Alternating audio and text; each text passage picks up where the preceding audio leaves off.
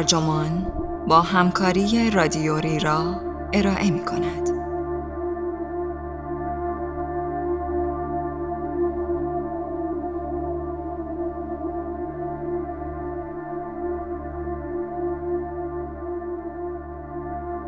ناگهان دردهایم آرام گرفت از بدنم جدا شدم و پرواز کردم این عنوان یادداشتی است به قلم کریستوف کوخ که در ژوئن 2020 در Scientific American منتشر شده و وبسایت ترجمان در مهر ماه 1399 با ترجمه میلاد اعظمی مرام منتشر کرده است. من مهدی سفری هستم. مرگ سرزمینی است که تا به حال هیچ یک از مسافرانش باز نگشتند تا چیزی از آنجا برایمان تعریف کنند. اما آدم های زیادی هستند که از دیوارهای این سرزمین سرک کشیدند و آنچه دیدهاند را شرح دادند. بسیاری از آنها توصیف مشابهی از تجربهشان دارند. احساس کردند در تونلی هستند که انتهای آن روشن و نورانی است. در هوا معلقند، از بدنشان جدا شدهاند و آرامش و لذتی عمیق وجودشان را پر کرده است. یک عصب شناس کوشیده است این تجربه را با زیست شناسی توضیح دهد. ارنست همینگوی جوان که در یکی از نبردهای جنگ جهانی اول به واسطه انفجار یک خمپاره شدیداً مجروح شده بود، در نامه ای به خانوادهش نوشت مرگ اتفاق بسیار ساده است. به مرگ چشم دوختم و حالا واقعا می‌دانم. اگر مرده بودم برایم چیز خیلی ساده ای بود. آسانترین چیزی که تا حالا تجربه کردم. سالها بعد همینگوی از تجربه شخصیش اینکه روح بدن را ترک می کند، پرواز می کند و بعد باز می گردد برای داستان کوتاه مشهور برفهای کلیمانجارو استفاده کرد. این داستان درباره یک وحشگشت آفریقایی است که به نحو فاجعه باری راه را اشتباه رفته است. قهرمان داستان بیماری قانقاریا دارد و می‌داند در حال موت است. ناگهان دردهای او ناپدید می شوند و کمپی خلبان نجات به او می رسد. هر دو سوار می شوند و با هم در دل بوران پرواز می کنند. بوران چنان سنگین بود که شبیه پرواز در دل یک آبشار بود و در نهایت هواپیما از دل روشنایی بیرون می آید. پیش روی آنها قلعه چهارگوش کلیمانجاروست که به نحوی باور نکردنی زیر پرتوی خورشید سفید به نظر می رسد. قهرمان داستان می‌فهمد که آنجا مقصد اوست. توصیفات این داستان عناصر یک تجربه نزدیک به مرگ کلاسیک را در خود دارد. تاریکی، توقف درد، سربرآوردن از دل روشنایی و بعد احساس آرامش. آرامشی فراسوی فهم تجربه های نزدیک به مرگ هنگام حوادث مهلک خاصی رخ می دهند که طی آنها بدن به خاطر ترومای غیرنافذ، حمله قلبی، خفگی، شوک و غیره آسیب می بیند. حدود یک دهم از بیماران ایست قلبی در بیمارستان چون این چیزی را تجربه می کنند. هزاران نفر از بازماندگان این موقعیت های دردناک نامعلوم از تجربه ترک بدن آسیب دیده خود و مواجهه با قلمروی ورای زندگی روزانه که محدودیت های معمول زمان و مکان بر آن حاکم نیست گفتند.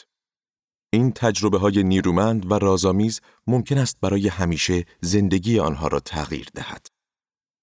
تجربه های نزدیک به مرگ پرواز رویاگون قوه تخیل نیست. مشترکات فراوانی بین آنها وجود دارد.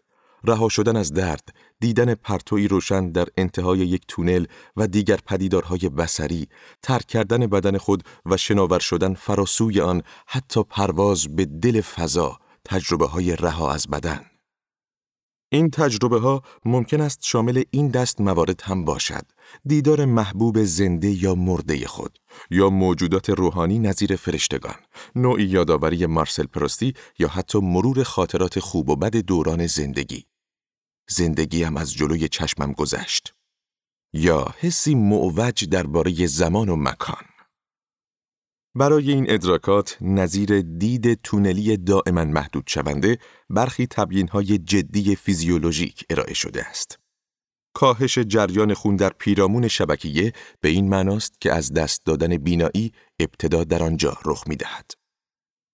تجربه های نزدیک به مرگ ممکن است مثبت یا منفی باشند.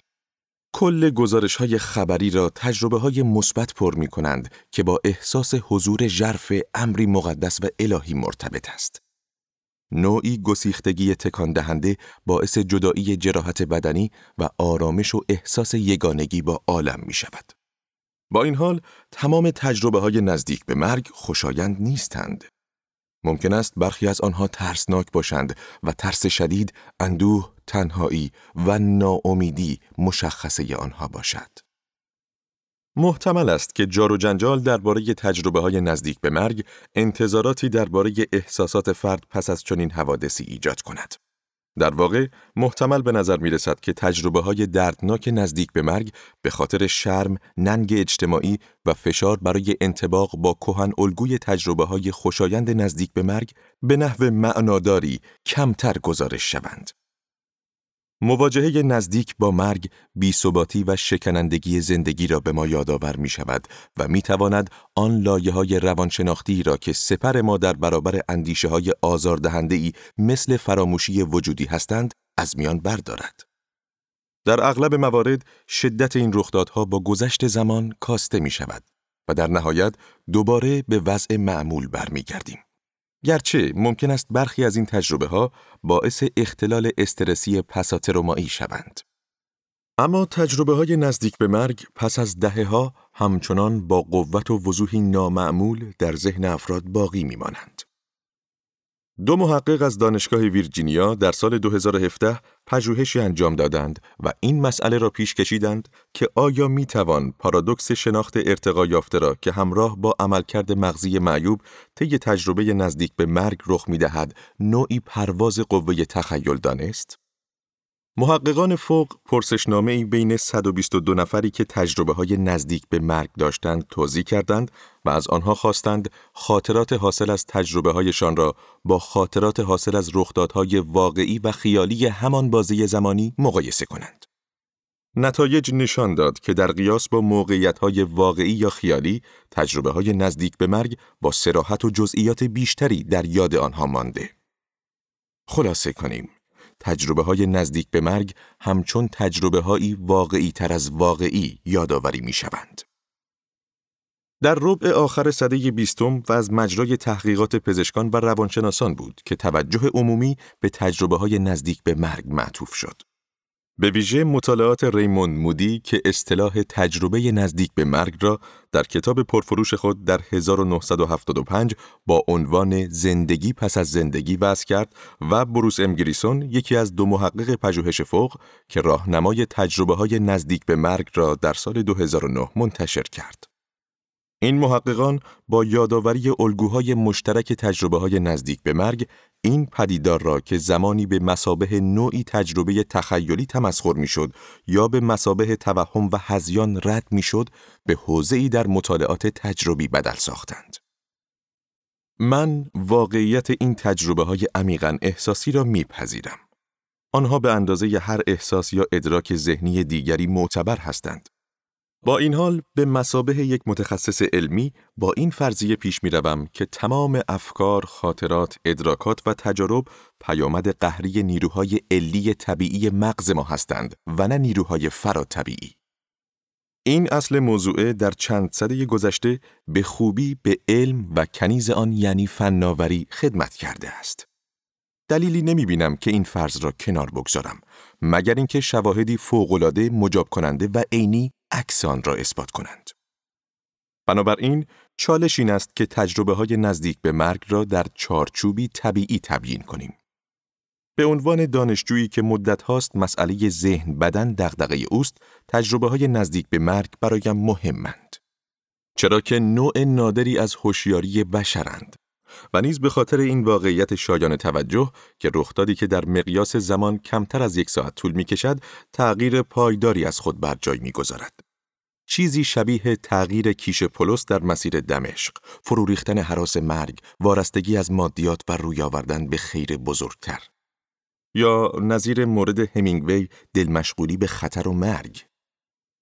هنگام استعمال مواد روانگردانی که در دسته توهمزاهای مرتبط با پیامرسان عصبی سروتونین جای می‌گیرند، از جمله سیلوسایبین، عنصر فعال در قارچ جادویی، LSD، DMT مشهور به ملکول روح و 5 میو DMT مشهور به ملکول خدا نیز که به عنوان بخشی از مناسک دینی، روحانی یا بازآفرینان مصرف می شوند، معمولا تجربه های عرفانی مشابهی گزارش می شود. کشور نامکشوف باید به یاد داشت که تجربه های نزدیک به مرگ همیشه همراه ما بودند. در تمام زمانها، تمام فرهنگها و در میان تمام افراد، پیر و جوان، مؤمن و ملحد.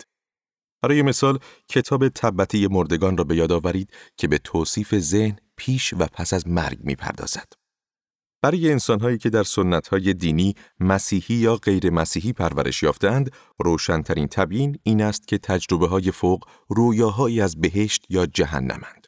پیش درآمدی بر رویدادهایی که پس از مرگ در انتظار ماست. جالب این که امکان وقوع تجربه های نزدیک به مرگ برای مؤمنان مخلص و سکولارها یا بیدینان یکسان است. روایت های شخصی برگرفته از اسناد تاریخی گزارش های بسیار روشنی از تجربه های نزدیک به مرگ به دست می دهد و می توانند اگر نگوییم بیشتر به اندازه هر یک از این موارد بالینی آموزنده باشند. برای مثال در سال 1791 دریا سالار بریتانیایی سر فرانسیس بوفرد مقیاس بوفرد در سنجش باد مأخوذ از نام اوست که تقریبا در آب غرق شده بود وقتی آن رویداد را به یاد آورد نوشت حس ملایم کاملترین آرامش ممکن که جای آشفته ترین احساسات را گرفت. دیگر هیچ درد جسمانی نداشتم. برعکس احساساتم اکنون نسبتا لذت بخش بود. حواسم از کار افتاده بود اما ذهنم بیدار بود. فعالیت مغزم چنان نیرومند به نظر می رسید که به وصف نمی آید. زیرا افکار پشت سر هم و با چنان توالی سریعی سر بر می آوردند که برای کسی که خود در موقعیت مشابهی بوده است نیز نه تنها توصیف ناپذیر که احتمالاً باور نکردنی است. حتی اکنون هم می توانم آن افکار را تا حدود زیادی به یاد بیاورم. انگار اتفاقی است که همکنون رخ داده. از این رو گذشته را که مرور می کنم به نظر می رسد تمام رویدادهای زندگیم با سیری قهقرایی از جلوی چشمانم می گذرند. به نظر می رسد دوران حیاتم در قالب نوعی چشمانداز سراسر نما پیش رویم است. نمونه دیگر در 1900 ثبت شده است وقتی که جراح اسکاتلندی سر الکساندر اوکستون کاشف استافیلوکوک حسب گرفت. او در توصیف حالات خود می‌گوید ظاهرا در منگی مدامی دراز کشیده بودم که در آن برای هیچ امید یا ترسی جایی باقی نمانده بود. به نظر می رسید ذهن و بدنم دو چیزند و تا حدی جدا. نسبت به بدنم آگاه بودم و به شکل توده ای لخت و آشفته از نزدیک می دیدمش. متعلق به من بود اما من نبودم. می‌دانستم که خود ذهنیم پیوسته بدنم را ترک می کرد بعد سریعا به آن برگردانده شدم. با انزجار به آن پیوستم و آن من شدم. و به من غذا دادند با من حرف زدند و از من مراقبت کردند. و هرچند می‌دانستم مرگ بالای سرم بال بال می‌زند اصلا به دین فکر نمی کردم و حراسی از مرگ نداشتم. و بی تفاوت و خوشنود در زیر آسمانهای تیره پرسه می زدم تا اینکه دوباره چیزی مزاحم بدنی شد که آنجا بود و باز به آن برگردانده شدم. اخیرا نویسنده بریتانیایی سوزان بلکمور گزارشی از یک زن قبرسی دریافت کرد که در 1991 عمل معده برداری گاسترکتومی استراری داشته است. او می گفت چهار روز بعد از عمل دچار شک شدم و برای چند ساعت بیهوش بودم. اگرچه گمان می‌رفت بیهوشم اما تا سالها بعد جزئیات گفتگوی جراح و متخصص بیهوشی را به یاد می آوردم. بالا سر بدنم بودم بدون هیچ دردی و به خاطر رنجی که در چهره خودم می دیدم از سر دلسوزی به آن نگاه می کردم. در آرامش شناور بودم. بعد به جای دیگری رفتم. به سمت قلمروی پردمانند تاریکی شناور بودم. اما نمی ترسیدم. بعد آرامش مطلق را احساس کردم. ناگهان همه چیز تغییر کرد. دوباره به درون بدنم پرتاب شدم و دوباره به رنجم کاملا آگاه گردیدم. به خاطر تنوع گیج کننده راه های بالقوه آسیب رسیدن به مغز نمی‌توان به دقت توالی عصب شناختی بنیادین اتفاقات را در یک تجربه نزدیک به مرگ تعیین کرد. به علاوه وقتی فرد درون یک اسکنر مغناطیسی دراز کشیده یا کله او با شبکه ای از الکترودها پوشانده شده است، تجربه های نزدیک به مرگ رخ نمی دهند. با این حال می توان از طریق بررسی یک ایست قلبی که در آن ضربان قلب می ایستد به تعبیر پزشکان بیمار در حال coding است به ایده هایی رسید. بیمار نمرده است چرا که می توان ضربان قلب را با احیای قلبی ریوی بازگرداند. مرگ مدرن مستلزم از میان رفتن بازگشت ناپذیر عملکرد مغز است. وقتی مغز به دلیل فقدان جریان خون، ایسکمی و اکسیژن آنوکسی بمیرد، بیمار در کسری از دقیقه می افتد و نوار مغزی او ایزو الکتریک یا به بیان دیگر مستقیم می شود. این یعنی فعالیت الکتریکی توزیع شده در کورتکس بیرونی ترین لایه مغز از بین رفته است. مثل شهری که هر بار برق یک محله آن می رود، مناطق مختلف مغز یکی پس از دیگری خاموش می شوند. ذهن که زیر لایه آن را نورونهایی می سازند که هنوز می توانند فعالیت الکتریکی ایجاد کنند، کار همیشگیش را انجام می دهد. داستانی می گوید که تجربه، حافظه و انتظارات فرهنگی فرد به آن شکل می دهند. با توجه به این قطعی برق ممکن است تجربه مذکور داستانهای نسبتاً عجیب و سلیقه‌ای بسازد که در گزارش‌های موجود از تجربه های نزدیک به مرگ ثبت می شود. تجربه های نزدیک به مرگ برای خود آن فرد به اندازه هر چیزی که مغز در حالت عادی تولید می کند واقعی است. وقتی تمام مغز به خاطر قطع کامل برق خاموش شود، ذهن و هوشیاری نیز خاموش می شوند. اگر اکسیژن و جریان خون بازگردد، آن وقت مغز دوباره روشن می شود و جریان روایی تجربه از سر گرفته می شود. دانشمندان از رفتن و بعد بازیافت هوشیاری افراد کاملا آموزش دیده نوار ویدیویی گرفته و آن را تجزیه و تحلیل کردند. خلبانان آزمایشی آمریکایی و فضانوردان ناسا در سانتریفیوژ های دوران جنگ سرد. آن صحنه فیلم نخستین انسان را به یاد آورید که نیل آرمسترانگ صبور با بازی رایان گاسلینگ در یک محفظه چند محوره میچرخد تا جایی که قش می کند. زیر فشاری حدوداً پنج برابر نیروی جاذبه، سیستم قلبی عروقی دیگر نمی‌تواند به مغز خون برساند و خلبان قش می کند. در حدود 10 تا 20 ثانیه پس از این توقف به واسطه نیروی سنگین جاذبه هوشیاری همراه با مدت مشخصی از گیجی و سردرگمی برمیگردد. سوژه های این آزمایشات مشخصاً آمادگی جسمانی بالایی دارند و به تواناییشان در کنترل خود میبالند. شاید بتوان دامنه پدیدارهایی که این افراد نقل می کنند را با تجربه های نزدیک به مرگ سبک برابر دانست. دید تونلی و چراغهای روشن، احساس بیدار شدن از خواب، شامل فلج شدنهای جزئی یا کامل، حس شناوری آرام، تجربه رها شدن از بدن، احساس لذت و حتی خوشحالی و رویاهای کوتاه و پرشور اغلب شامل گفتگو با اعضای خانواده که تا سالها بعد در یادشان میماند. این تجربه های عمیق با حمله های جسمانی معین نیز فعال می شوند و معمولا هیچ گونه مشخصه دینی ندارند. احتمالاً چون مشارکت کنندگان از پیش می دانند که فقط تا لحظه قش کردن تحت فشار قرار خواهند گرفت. به خاطر ماهیت تجربه های نزدیک به مرگ نمی توان آنها را در آزمایشگاه به راحتی تحت کنترل آزمایش درآورد. گرچه ممکن است این وضعیت تغییر کند. برای نمونه شاید بتوان جنبه از آنها را بر روی موشهای آزمایشگاهی مطالعه کرد. شاید موش آزمایشگاهی نیز بتواند پیش از مرگ خاطرات زندگیش را مرور کند یا خوشحالی را تجربه کند. ضعیف شدن روشنایی بسیاری از عصبشناسان شباهتهایی بین تجربه های نزدیک به مرگ و پیامدهای دسته ای از رخدادهای مرتبط با سر معروف به حملات منطقه‌ای مختلط یافتهاند. این حملات به هوشیاری آسیب نسبی می‌زنند و بیشتر اوقات در مناطق مشخصی از یک نیمکره رخ می‌دهند. ممکن است پیش از این حملات یک پیش حمله دست دهد که تجربه ویژه است که خاص آن فرد بیمار است. این حمله ممکن است با تغییرهایی در اندازه فرضی اشیا، مزه ها یا بوها همراه باشد. احساسات جسمانی نامعمول، آشناپنداری، شخصیت زدایی یا احساسات خلسوار هم ممکن است رخ دهد.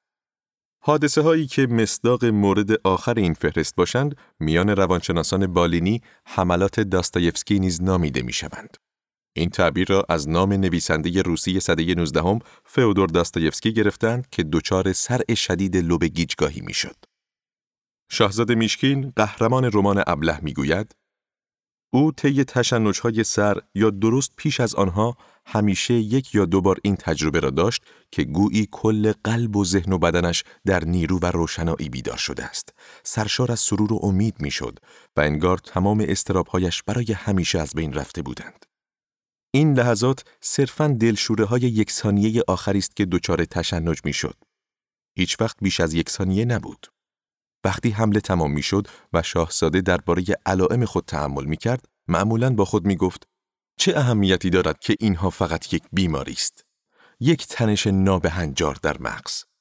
اگر به هنگام یادآوری و تحلیل آن لحظه به نظر رسد که آن لحظه بقایت همساز و زیباست، دمی با عمیقترین احساسات، سرشار از سرور و شعف، اخلاص خلصوار و کاملترین حیات، تمام زندگیم را برای این یک دم می دهم.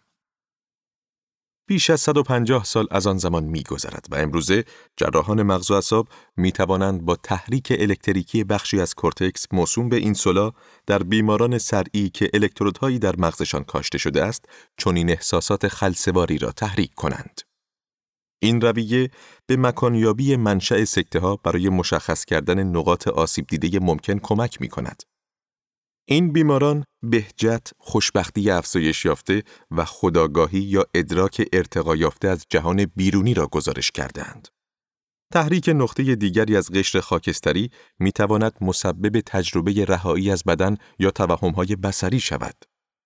این پیوند جسمانی بین الگوهای رفتار نابهنجار خواه محرک آن فرایند مهارناپذیر بیماری باشد یا تحت کنترل الکترودهای یک جراح و تجربه ذهنی شاهدی است که از یک خواستگاه زیست شناختی و نه معنوی حمایت می کند.